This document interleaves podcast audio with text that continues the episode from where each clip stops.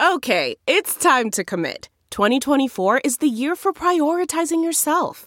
Begin your new smile journey with Byte, and you could start seeing results in just two to three weeks. Just order your at-home impression kit today for only fourteen dollars and ninety-five cents at Byte dot com. Byte Clear Aligners are doctor-directed and delivered to your door. Treatment costs thousands less than braces. Plus, they offer financing options, accept eligible insurance, and you can pay with your H S A, F S A. Get eighty percent off your impression kit when you use code WONDERY at Byte dot com. That's B Y T E dot com. Start your confidence journey today with Byte. And good morning and welcome here to Just the News A M. I am Carrie Sheffield and glad you're with us.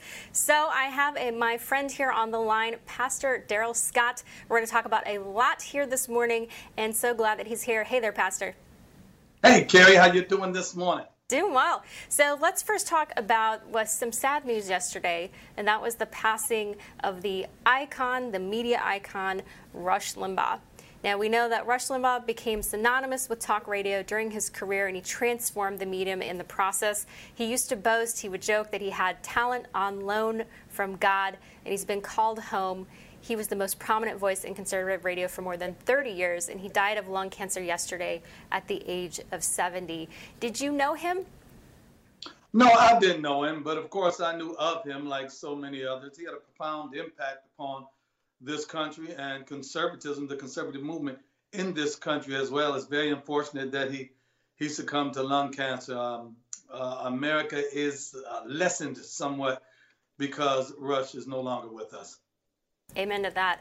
I personally never met him either, but I now and then he would quote my work or he would quote something that I had done here at Just the News. He would quote Just the News quite a bit, and we always loved that because we knew that it was saying that what we were doing was having impact because he absolutely had impact. I'm going to talk more about the liberal media's reaction to him later in the show, but while I have you here, Pastor, I want to get your thoughts on, let's just pay, play this tape.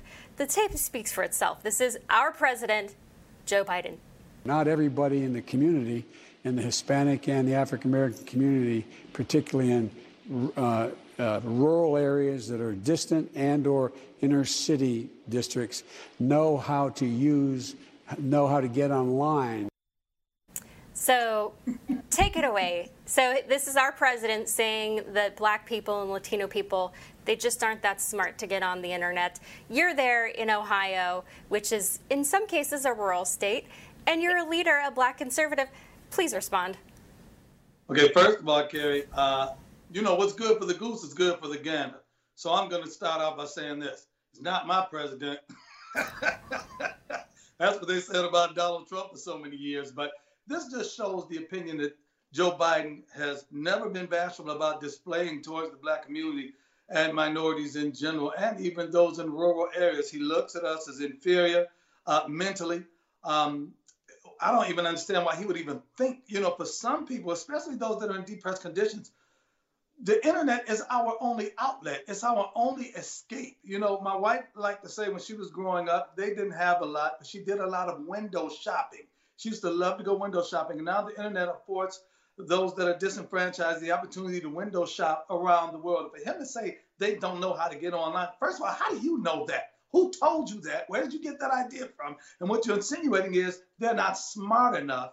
As once again, he's demonstrating these are opinions that he's had of the black community for decades. So, you know, it's not like we're surprised by him saying this, but he's insinuating that we're not smart enough to learn how to, you know, access the internet online on a computer or no. on a telephone.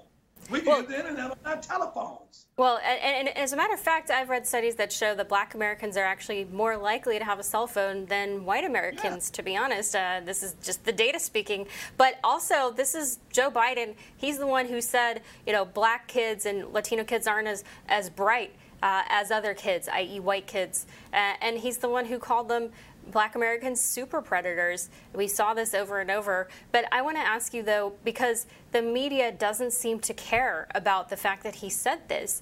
Why is there such a double standard? Because they just use the word gaffe sometimes. So why is it that when it's a gaffe, when Biden says it, but the intent whenever Trump would say anything, it's never a gaffe. It's always an intentional, sinister, white supremacist, angry, divisive, whatever he said. why is it that the intent is always ascribed to Trump in one way, but Biden in another way?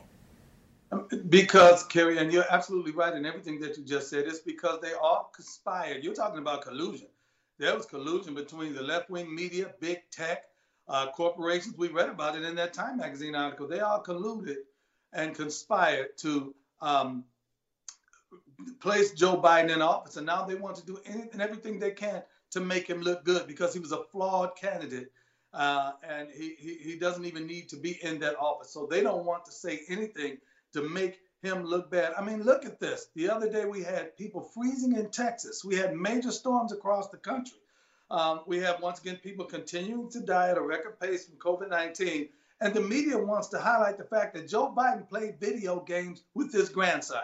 If Donald Trump had played video games with Barron Trump during while these things were going on, it would have been a national outcry. And so once again, you said it right. There's a double standard. And it's despicable, but it's becoming too obvious, and it's becoming unpalatable for the American public. Well, you're right. People are dying. We just saw the news yesterday that the lifespan, the life expectancy for Americans ticked down by a year, and Black and Latino Americans were the hit hardest about this, that the lifespan is now going down. This is something, it just seems not American. It's something we haven't seen since World War Two, where the expectation that someone's life is actually going to be shorter than their parents. I mean, this is, wh- what's the answer here? You know, and especially, Carrie, with all of the technological and medical advances that we've had, lifespan should be extended. But, it, uh, you know, I, I guess we would have to qualify that data with seeing how many are dying of natural causes and how many are dying of unnatural causes. And I think the unnatural causes, there are other sources of death or causes of death now that are affecting the overall uh, statistics. Uh, but, um You know, and it's sad. It's sad that in this country, the media is majoring on minors.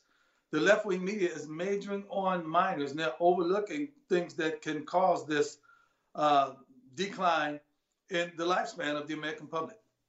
Yo, you're right. Issues like suicides are up sharply. Opioid addictions are up sharply. People are turning to substance abuses because they feel isolated. The shutdowns are really affecting people's mental health. You're a pastor. What are you seeing about this? Well, you know, I try to encourage my uh, congregation to practice safe social distancing, but not allow themselves to be isolated to the extent that it does cause them to be mentally imbalanced. You know, there are times, and I'm sequestering myself to the best of my ability, but uh, sometimes I'm like, I got to get out of here. I got to get out of this house. I've been in this house, and I've got to go somewhere. I've got to do something. You know, we've been having our services online, virtual services online, because if one person in our congregation comes up with it, now we have to go through all this contract tracing and all of these things and re-sterilizing and re-sanitizing. So we've been having services online. But I have to get out a lot myself just so I don't go stir crazy. Mm-hmm. I mean, that's what Stephen King knows. Anybody just watch The Shining and you'll see right there. All right, Pastor, stay with us. We'll be right back. We got to take a quick break. CarMax is putting peace of mind back in car shopping by putting you in the driver's seat to find a ride that's right for you. Because at CarMax, we believe you shouldn't just settle for a car. You should love your car. That's why every car we sell is CarMax certified quality, so you can be sure with upfront pricing that's the same for every customer. So don't settle. Find love at first drive and start shopping now at CarMax dot com. CarMax, the way car buying should be. Hey there, good morning and welcome back to Just the News A M. I'm Carrie Sheffield and glad that you're with us. And joining me again is Pastor Darrell Scott. Pastor, I want to play this clip for you and then I want to get your thoughts on the other side. When we get some semblance of normalcy, mm-hmm. that timeline also seems to be shifting. Doctor Fauci had said a sense of normalcy maybe in the fall. That's when you might be able to go to theaters, go to sporting events, still with masks, of course. Now it seems that's being slid to early next year. The president said maybe around Christmas. What's going on here? When do we think we will get back to some taste of normalcy? Well, this is the question, as I'm sure is the case for all of you, that every neighbor, every friend, every family member asks, uh, at least me in the street when I'm walking my dog in the morning. Um, we we want to be straight with the American public, though. It is, we are not in a place where we can predict exactly when everybody will feel normal again. Wow. Those goalposts keep moving and moving and moving. What do you say to this? Well, Carrie, you know me. I'm I'm I'm blunt, and I love to nickname people. And Jen, I call her Jen Psaki. I don't call her Jen Psaki. I call her Jen Psaki. Hey, Sucky. Come on now. I call him Doctor Fauci. He's not Fauci, he's Fauci, because he's been falsifying scientific data to us ever since he appeared on the scene. And once again, as you said, Fauci keeps moving the goalposts, and the media keeps giving this guy a pass. Could you imagine, once again, if this was Donald Trump doing this? And all of a sudden, they're talking, we don't know. Well, you didn't say that during the debates. In the debates, you said, we have a plan, we're going to follow science, but if you elect me, I'll get us done. I'll get, I'm going to defeat COVID. Now, ever since he's got in, I don't know. I don't know. I don't know what the trajectory of this stuff is. I don't know what's going on. I don't know. Now, he's not even answering. He's sending her out there to say she doesn't know. It's ridiculous. The goalposts keep moving. They don't know. They're clueless. They just figure, all they, they need to just say, hey, we're going to just ride it out and see what happens. And that is what it is. Darrell, I, these nicknames, you must be getting this from Trump, the the skill. I, I do have to, oh, Trump got it from me there. uh, the, the falsy, uh, that that's... That might stick. You might start something there. I think you should make a hashtag on that one. Maybe trademark that. But uh, yeah, because you're absolutely right. Because at first he said he was against masks. Then he said he was for masks. Then he said, oh, I don't know when we're going to get herd immunity, or we're going to get herd immunity by a certain time. And then he has the gall to admit, I'm sticking my finger in the wind, and I'm going to say we get herd immunity based on what people feel about herd immunity. I mean, that is not science. I mean, I, I have a Bachelor of Arts degree. Uh, I'm not a scientist, but from everything I can see, if you don't know what herd immunity is and you're basing it on the gut feeling of the public and polls, that doesn't make you a scientist. I mean, am I right? You're absolutely right. You forgot the part, Carrie, about when he said it takes a couple of weeks to flatten the curve. When we first started it, and you know what's sad? Donald Trump got the blame for a lot of Fauci's misinformation because he would simply echo Fauci's sentiments, and then when it wouldn't, when it didn't materialize, they would give him the blame for it. But this guy Fauci, he doesn't know, and Joe Biden is clueless, and he really doesn't even want to comment on it anymore. And once again, the media gave him a pass and continues to give him a pass while people are continuing to die. And it's it's sad. I remember during the debates in Cleveland, because I was in attendance, they asked Joe Biden what his plan for uh, COVID was. And he said, oh, I'm going to defeat it. I have a definite plan. You elect me, I have a plan. They asked President Trump what his plan was. He said, I plan to have a vaccine by October. And they mocked him and derided him for that. The big pharma companies intentionally withheld the vaccine in order to make him look bad before the election. Now, here we are. We can't keep giving Joe a pass and saying, hey, listen, he's only been in office for X amount of days. He's only been in office for X amount of time. He's clueless Joe. You know, back in baseball, they have someone called shoeless Joe Jackson. He's clueless Joe Biden. Well, you know, it's interesting because the plan that Biden kept saying, it just sounded so familiar because it sounded like Trump's plan. And yes. Let's just play hypothetical. If it was Biden last year with the vaccine, we can only guess it would be probably years before we'd have gotten the vaccine, but we already have it.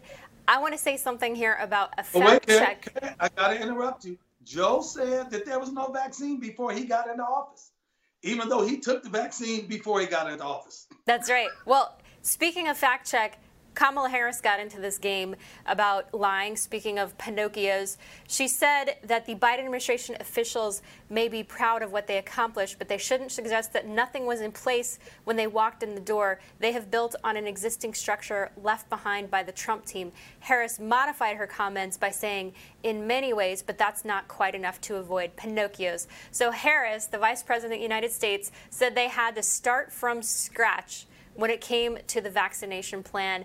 That is just straight up false. It's straight up false. It's straight up ridiculous, because if that's the case, they started on January twentieth. And here it is, by February the, the eighteenth, they had it done. That's less than a month. They came, came up with a vaccine plan. So once again, Kamala lies. That's what she does. She lies all the time. She doesn't have Pinocchios. She is Pinocchio. I'm, like, I'm, waiting, I'm waiting for your clever nickname for her. Next show. I have one. I remember it. I got to come back. All right, you come back with that. All right, last thing for you. Okay, we've been looking at the schism between the McConnell wing and the Trump wing.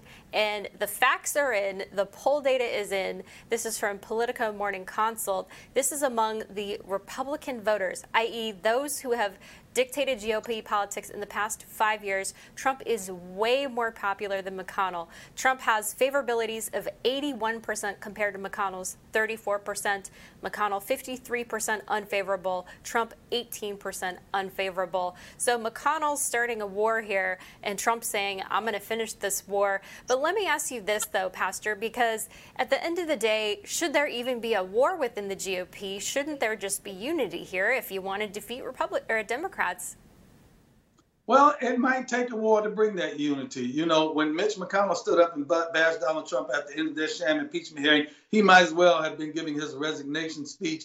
And there's always been a faction in the Republican Party that's been against the president, uh, Donald Trump, either in public or in private. Can you imagine if Joe Biden, Joe Biden's coming in, he has the Senate, he has Congress, he has the presidency. The Democratic Party will protect him and not allow him to have to go through those sham, bogus collusion and Mueller investigations and all of that stuff that the Republican Party uh, abandoned Donald Trump or subjected him to. There's not a never Biden faction in the Democratic Party. There's a never Trump faction in the Republican Party. That faction has to go. Get Mitch out of here. Mitch, his cronies, his cohorts, his his his his, uh, his buddies, his pals, his crew, his homies, they all have to go. And we have a little time to get them out the way, bring in some fresh uh, blood so we can reinvigorate this party and move forward and take back the House, take back the Senate, and ultimately take back the presidency. Mitch got to go. He's done. You can stick a fork in him. He's toast. That is very interesting that you said there is there is not a never Biden faction. And I should add to that, there the never Trump faction within the Republican Party reportedly covered the sexual harassment uh, of young boys. That's what the never Trumpers were all about, which is tragic for these young men and these boys, these these teenage boys who were the victims of these never Trumpers. Um, just, I don't know how they get off uh, on their moralizing in this way. All right, Pastor, come back. I want to hear more of these nicknames. Okay, I'll have a slew of them for you. Call me anytime, Carrie. You know I love you. All right, love you too. Safe travels. And the pastor is about to take his grandson over to play basketball. He's a, a rising star, and uh, so we'll have to bring him back soon. All right, coming up next, we have the senior member of the National Taxpayer Union. We are going to say what's happening with this Joe Biden stimulus plan. He's going to break it down for us and see what's all the fat and the pork in this plan. Stay tuned.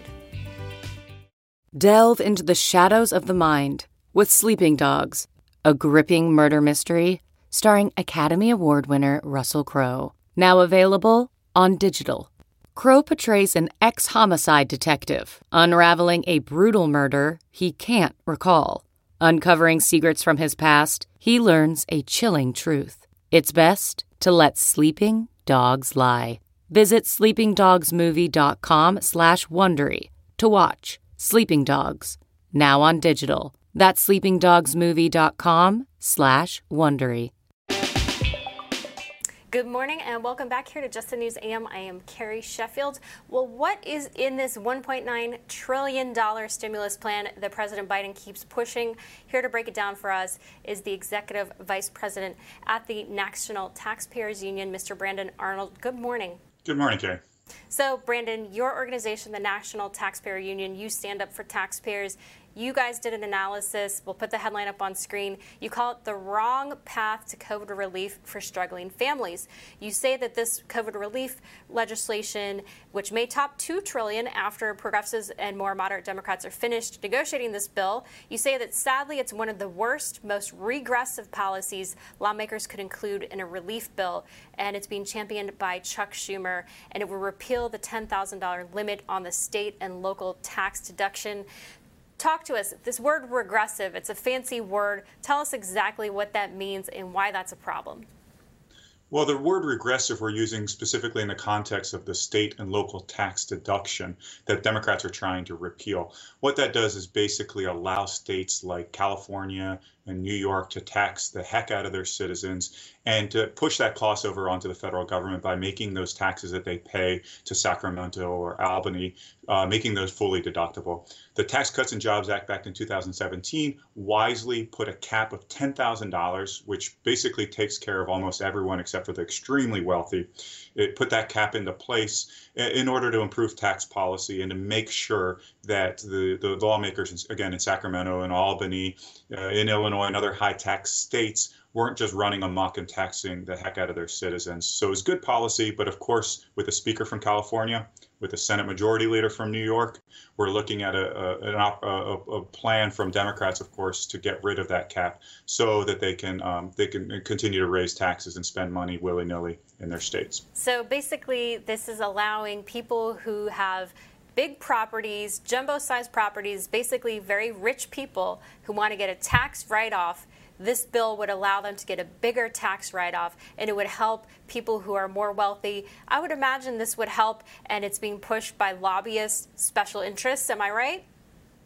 Well, sure. It's it's the the fat cats on, on Wall Street. It's the it's the wealthy Silicon Valley millionaires and billionaires that are going to stand to benefit from this, at the cost, of course, of, of huge deficits, of huge debt. This is complete role reversal. It's Democrats saying, let's give tax cuts to our our wealthy supporters and pretending like it's good for the economy. But here's the frustrating thing: we're in a pandemic. We're in a difficult economic period. We ought to be focusing on things that are going to get us back to the economic success we had in twenty nineteen, to get us back to the way of life that we were accustomed to prior to this pandemic, opening schools, opening businesses, and so forth. We shouldn't be talking about tax cuts for the wealthiest people in the wealthiest states. That's just completely misplaced priorities on the part of congressional Democrats. You're right. I just don't understand what this has to do with COVID relief. It really sounds like a pet project that they've been pushing for years, ever since President Trump passed the tax reform and got that through Congress. Let's talk about another plan, because this plan isn't big enough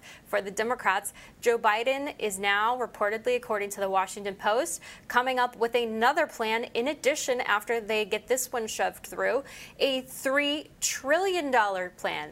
This would be in addition to the one point nine trillion dollars, possibly two trillion dollars for the quote-unquote COVID relief. This would be an infrastructure package, and they're calling it, the Democrats are calling it, the foundation of Biden's Build Back Better program, and they say that this is something that they want to push forward. Look, under President Trump, he wanted the same thing. He wanted an infrastructure plan. He never got it through. Why didn't he get it through? Was it because there wasn't enough bipartisan support? Also, about this plan specifically, is the timing right? Well, I don't think so. We have a national debt now pr- approaching twenty-seven trillion dollars.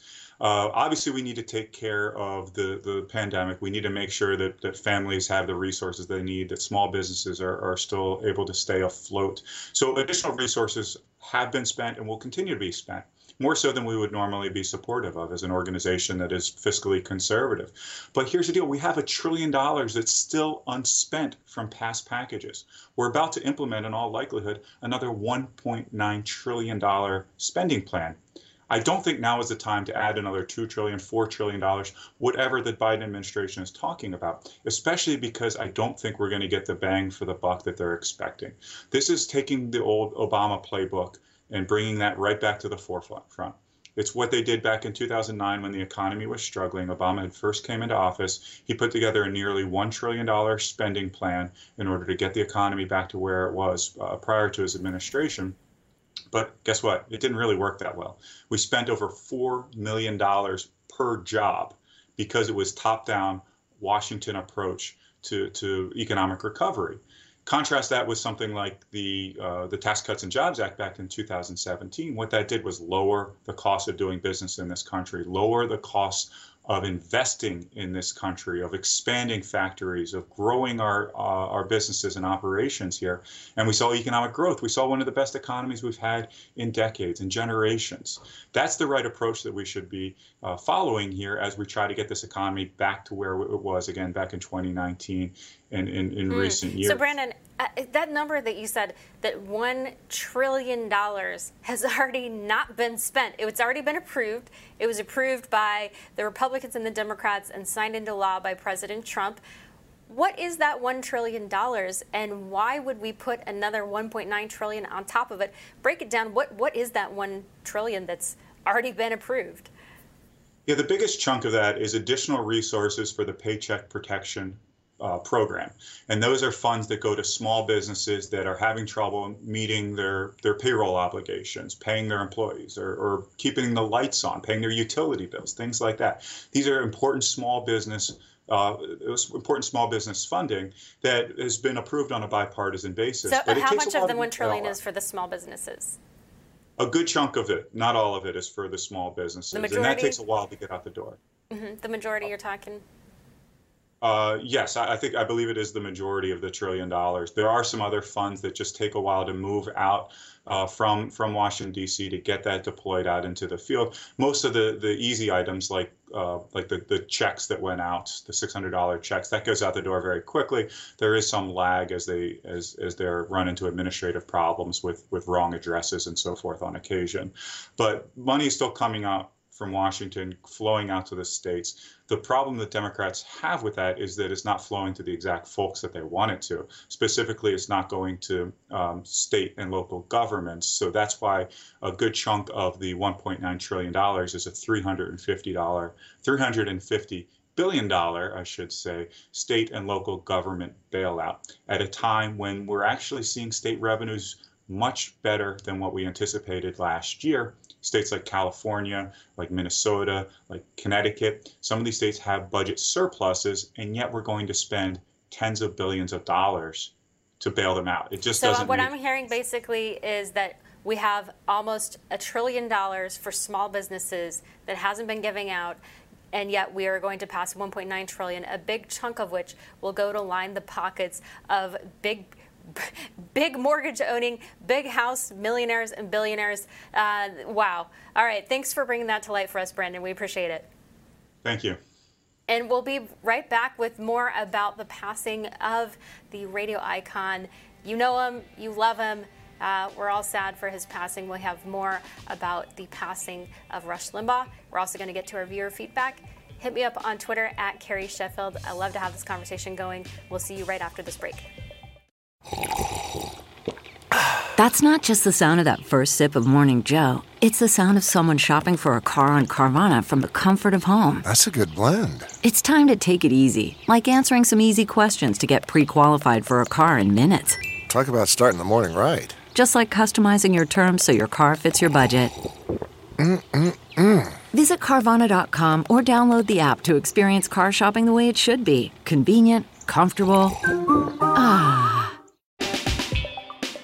Welcome back here to Just the News A M. I'm Carrie Sheffield, and glad that you're with us. Well, I love to get viewer feedback, and I only pick the best ones. My producer, Dan, helps me pick them out. Only the best ones. If you're smart, you got something to say, I will put it up here on the screen. I put a question out every day on Twitter at Carrie Sheffield. Here's what you guys said about yesterday. So today is Ash Wednesday. I said on Twitter, and I said, what are you giving up? And we had a congressman on to tell us what he gave up. He said he's given up Facebook and social media. Probably better for all of us if we do that more these days. Uh, Inez Bradley says, she says, I'm giving up my mask, L O L. Seriously, I'm giving up sweets. I think a lot of people might, uh, the impulse of Inez uh, is shared among a lot of people. We're just waiting for the day when we can give it up. Walter says, not my guns. We know what he's not giving up. And he's not giving this up for Lent. Mark, Mark two four one nine six seven four four says, instead of giving up sweets, maybe we should speech and hateful thoughts in our hearts. And speaking of abstaining from hateful speech and hateful hearts, uh, some liberal responses to the passing of the radio icon. Loved him and his sad, tragic death, his passing at age seventy, Rush Limbaugh. Uh, we've been covering his passing here. I want to just do a tribute and walk through uh, some things about him. He became a not synonymous with talk radio during his career, and he transformed the media in the process. He used to joke that he had talent on loan from God. Um, and he was the most prominent voice in conservative radio for thirty plus years. You can see him there standing as he received the Medal of Honor. This was right after he had announced his bout with cancer. Uh, former President Trump honored him there, uh, a well-deserved honor, a well-deserved medal uh, for being a voice for freedom. And just over and over, his common sense wisdom, he really channeled the common sense of what made America great. One of his quotes, for example, he would say, what's the difference between a liberal and a conservative? A liberal will interpret the Constitution, and a conservative will quote it. So It's all about making sure that we know what's in the Constitution as opposed to trying to project and put your own thoughts and feelings onto it. Rush Limbaugh was all about what did the Founding Fathers actually mean for freedom here in this country. Well, as predicted, the left in some ways rejoiced on Twitter, uh, just a, a cesspool of comments of uh, people rejoicing in his death, um, hashtags that I don't even want to repeat on the air, uh, celebrating the death. And a, a friend put it, I think, really wisely. He said, the way you react to someone's death says a lot more about you than it does about them. Now, I'm not saying I agreed with everything that Rush Limbaugh said. I don't think he, Rush Limbaugh would agree with everything Rush Limbaugh said. In fact, he walked back some things that he said. Uh, I'm sure his viewers, no one agreed with him one hundred percent. We all change our minds. We all say things that we want to take back. Uh, yet at the end of the day, this was a man who spoke for millions of people. Uh, and yet the left, again, predictably chose to be condescending. I'll put a headline up here from Politico, for example. This is from John Harris, the founder of Politico, um, and I have to say he used to be my boss. I used to work at Politico, but since I've left Politico, I've really seen how left this institution has become. But he says, let's briefly praise Rush Limbaugh, then bury him forever. And in his column, he says that for twenty-five of the past thirty years, no public figure more fully represented the aggrieved soul of the American right than Rush Limbaugh. And he said, and he went on uh, to really just be condescending in, in this article. Um, he called him uh, a very simple-minded man and uh, someone who was just uh, a really angry and aggressive person, didn't really seem to understand the humor Uh, that Rush Limbaugh brought to the table, and also the intellect. Uh, in fact, I want to point out a study by the Pew Research Center. The Pew Research Center, if you know them, they are not a right-wing organization. They're not super left-wing either. I would say they're probably moderately left. But they did a study, and they found that people who are called ditto heads, uh, if you know, if you're a ditto head, uh, you know that you are one. This is someone who uh, Rush Limbaugh, his followers will call them ditto heads because they were all just saying, ditto. You speak for me. I agree with you. Ditto. And so ditto heads, on average, according to the study, were better informed than people who listened to N P R, National Public Radio, the bastion of liberal latte drinker elitists. Um, the ditto heads were more educated than N P R listeners. This is according to Pew Research Center. Pew also found that ditto heads were actually than public radio or C-SPAN audiences to have a college degree. So how about the irony here, where you have Politico calling Rush Limbaugh a simple-minded man, and uh, you also had the Washington Post uh, saying this. They said, the Washington Post said that he was leading the Republican Party into a politics of anger and obstruction, that he was a best-selling author of incendiary political books.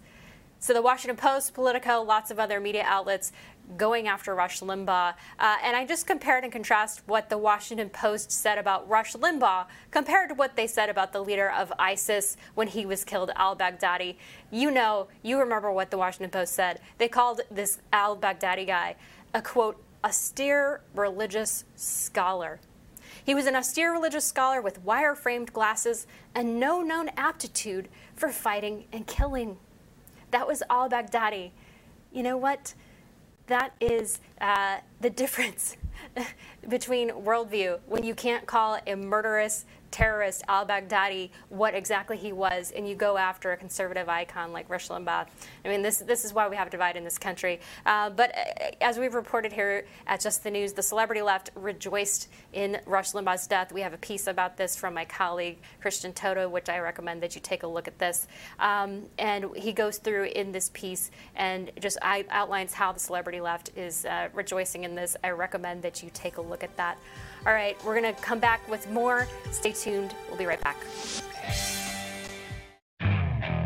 Okay, picture this. It's Friday afternoon when a thought hits you. I can spend another weekend doing the same old whatever, or I can hop into my all-new Hyundai Santa Fe and hit the road. With available H-Track all-wheel drive and three-row seating, my whole family can head deep into the wild. Conquer the weekend in the all-new Hyundai Santa Fe. Visit Hyundai U S A dot com or call five six two, three one four, four six zero three for more details. Hyundai, there's joy in every journey.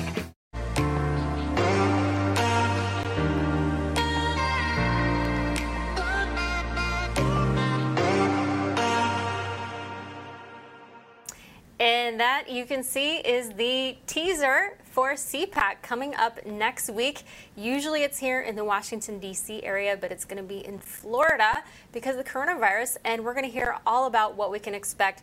Matt and Mercedes Schlapp, the dynamic duo, the power couple of the conservative movement, joined me here this morning. He's the chairman of the American Conservative Union, and she is a senior advisor. Good morning to you both. Good hey, Carrie. Great to be with morning. you. Good morning. So, all right, walk us through. What can we expect? It's going to look a lot different this year. You want me to take this one? Go for it. You're first. Uh, yeah, it's going to be different. We didn't know what to expect. You know, Governor Hogan canceled us here uh, in the state of Maryland, uh, which is where we normally have it. And uh, we decided that I decided that I wouldn't be the first chairman in fifty years not to have C PAC. We've been through everything as a country, and we still had C PAC. So we decided we would go to a state that was open for business. And Governor Ron DeSantis, who's quickly becoming America's governor, welcomed us with open arms. I think you will see a, a you know, cavalcade of the senators, congressmen, governors, uh, media personalities, uh, writers, journalists, you name it, that you normally see at C PAC. And I think it's an important moment for the conservative movement to come together. You know, um, we've been through some pretty traumatic moments. Yeah, I mean, uh, the American people were just exhausted. Um, what about Virginia? I, I'm in Virginia. I had my birthday party at a hotel, and we had a good gathering. Why Florida? Well, first of all, happy birthday. I know your birthday uh, was this week, Carrie. Thank you. So, uh, I had a great celebration. You know, I, obviously, it's it's making sure that there's the social distancing requirements, following uh, the guidelines that the local right. and state officials Um, are making sure that we follow in Orlando. And so there was a little more flexibility there. Obviously, the safety of the participants is it's a top priority for us. But at the same time, it's important for all conservatives to be able to come together, especially during this difficult moment where we've seen what happened with the election. Obviously, the great loss of Rush Limbaugh, someone who spoke following the win of President Obama, Uh, where he gave the conservative State of the Union. And uh, and really, it's a moment in time for us to realize what is the direction? What are we looking to accomplish in the next uh, four years as we deal with a far left Democrat Party, as we deal with big tech trying to cancel us? And it's why our theme for the C PAC is America Uncanceled. It's ensuring that we protect Uh, the freedom of speech, ensuring that we protect and defend our liberties, something that we're all called to do. And this forum allows us uh, to speak freely, to exchange ideas, and to come up with uh, the direction that we need as we set forward to let, fight the social. Yeah, no, I love that. America your, Uncanceled. I love it. Sarah, um, let me answer your question on Virginia, though. We both live in the Commonwealth of Virginia, and I say screw Virginia. Their government has been terrible in, in this whole idea that we have to be in lockdown. And we really thought states like Tennessee uh, and Georgia and Texas and Florida were the types of states that we ought to reward with C PAC. Georgia then really stumbled on the elections, and the governor really stumbled on making sure we couldn't get illegal votes out of the count. So that narrowed down the choices, and I think we've made the right choice in Florida. But we'll find out no. next week. Mm-hmm. Sweetie, we'll the reality out. is, I want to ask real fast.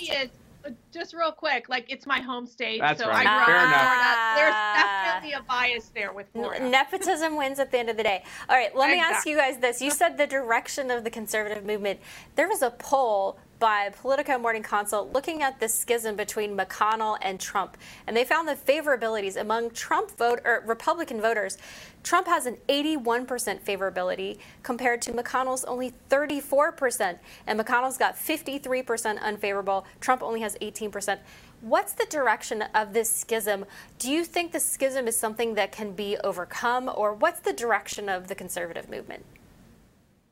You know, I would I'll go fast first. I think um, this schism, as you properly describe it, has been uh, there from the very first moment Trump came down the escalator.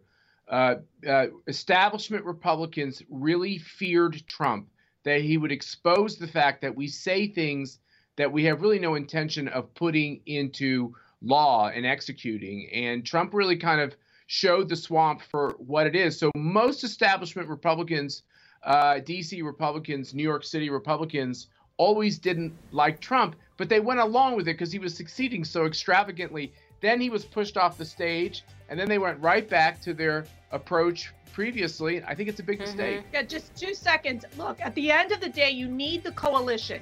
You need the Republicans as well as you need the new coalition that Trump right. has been able to do. All right. If we don't we come together, right unify will not win All an right. election. Thanks so much, guys. Okay, picture this. It's Friday afternoon when a thought hits you. I can spend another weekend doing the same old whatever, or I can hop into my all-new Hyundai Santa Fe and hit the road. With available H-Track all-wheel drive and three-row seating, my whole family can head deep into the wild. Conquer the weekend in the all-new Hyundai Santa Fe. Visit Hyundai U S A dot com or call five six two, three one four, four six zero three for more details. Hyundai, there's joy in every journey. Hey there, welcome back to Just the News A M. I'm Carrie Sheffield. I want to close the show with letting you know that today is National Drink Wine Day. If you didn't know, moderate drinkers of wine have lower risks of liver disease, type two diabetes, certain kinds of cancers, heart attack, and stroke. It can also reduce the bad cholesterol, the L D L cholesterol, and increase the good cholesterol, the H D L. So uh, I didn't go Hoda Khattab here on set and bring my own wine, but we have a lot of folks who are suffering and cold across the Midwest, including I have family in Dallas. Uh, my sister-in-law loves to drink her wine. Uh, I hope that she's able to imbibe today, uh, warm up a little bit, uh, and for the for those of you who don't drink, and or maybe you're giving up uh, alcohol for for Lent, um, you could go for some grape juice, or maybe you could just be around people who are drinking wine and bask in their glow uh, and get some of the warmth there. But uh, regardless, the wine, uh, if if you read the Bible, you know that the first miracle of Jesus was that he turned water into wine. Uh, is wine proof that God loves us?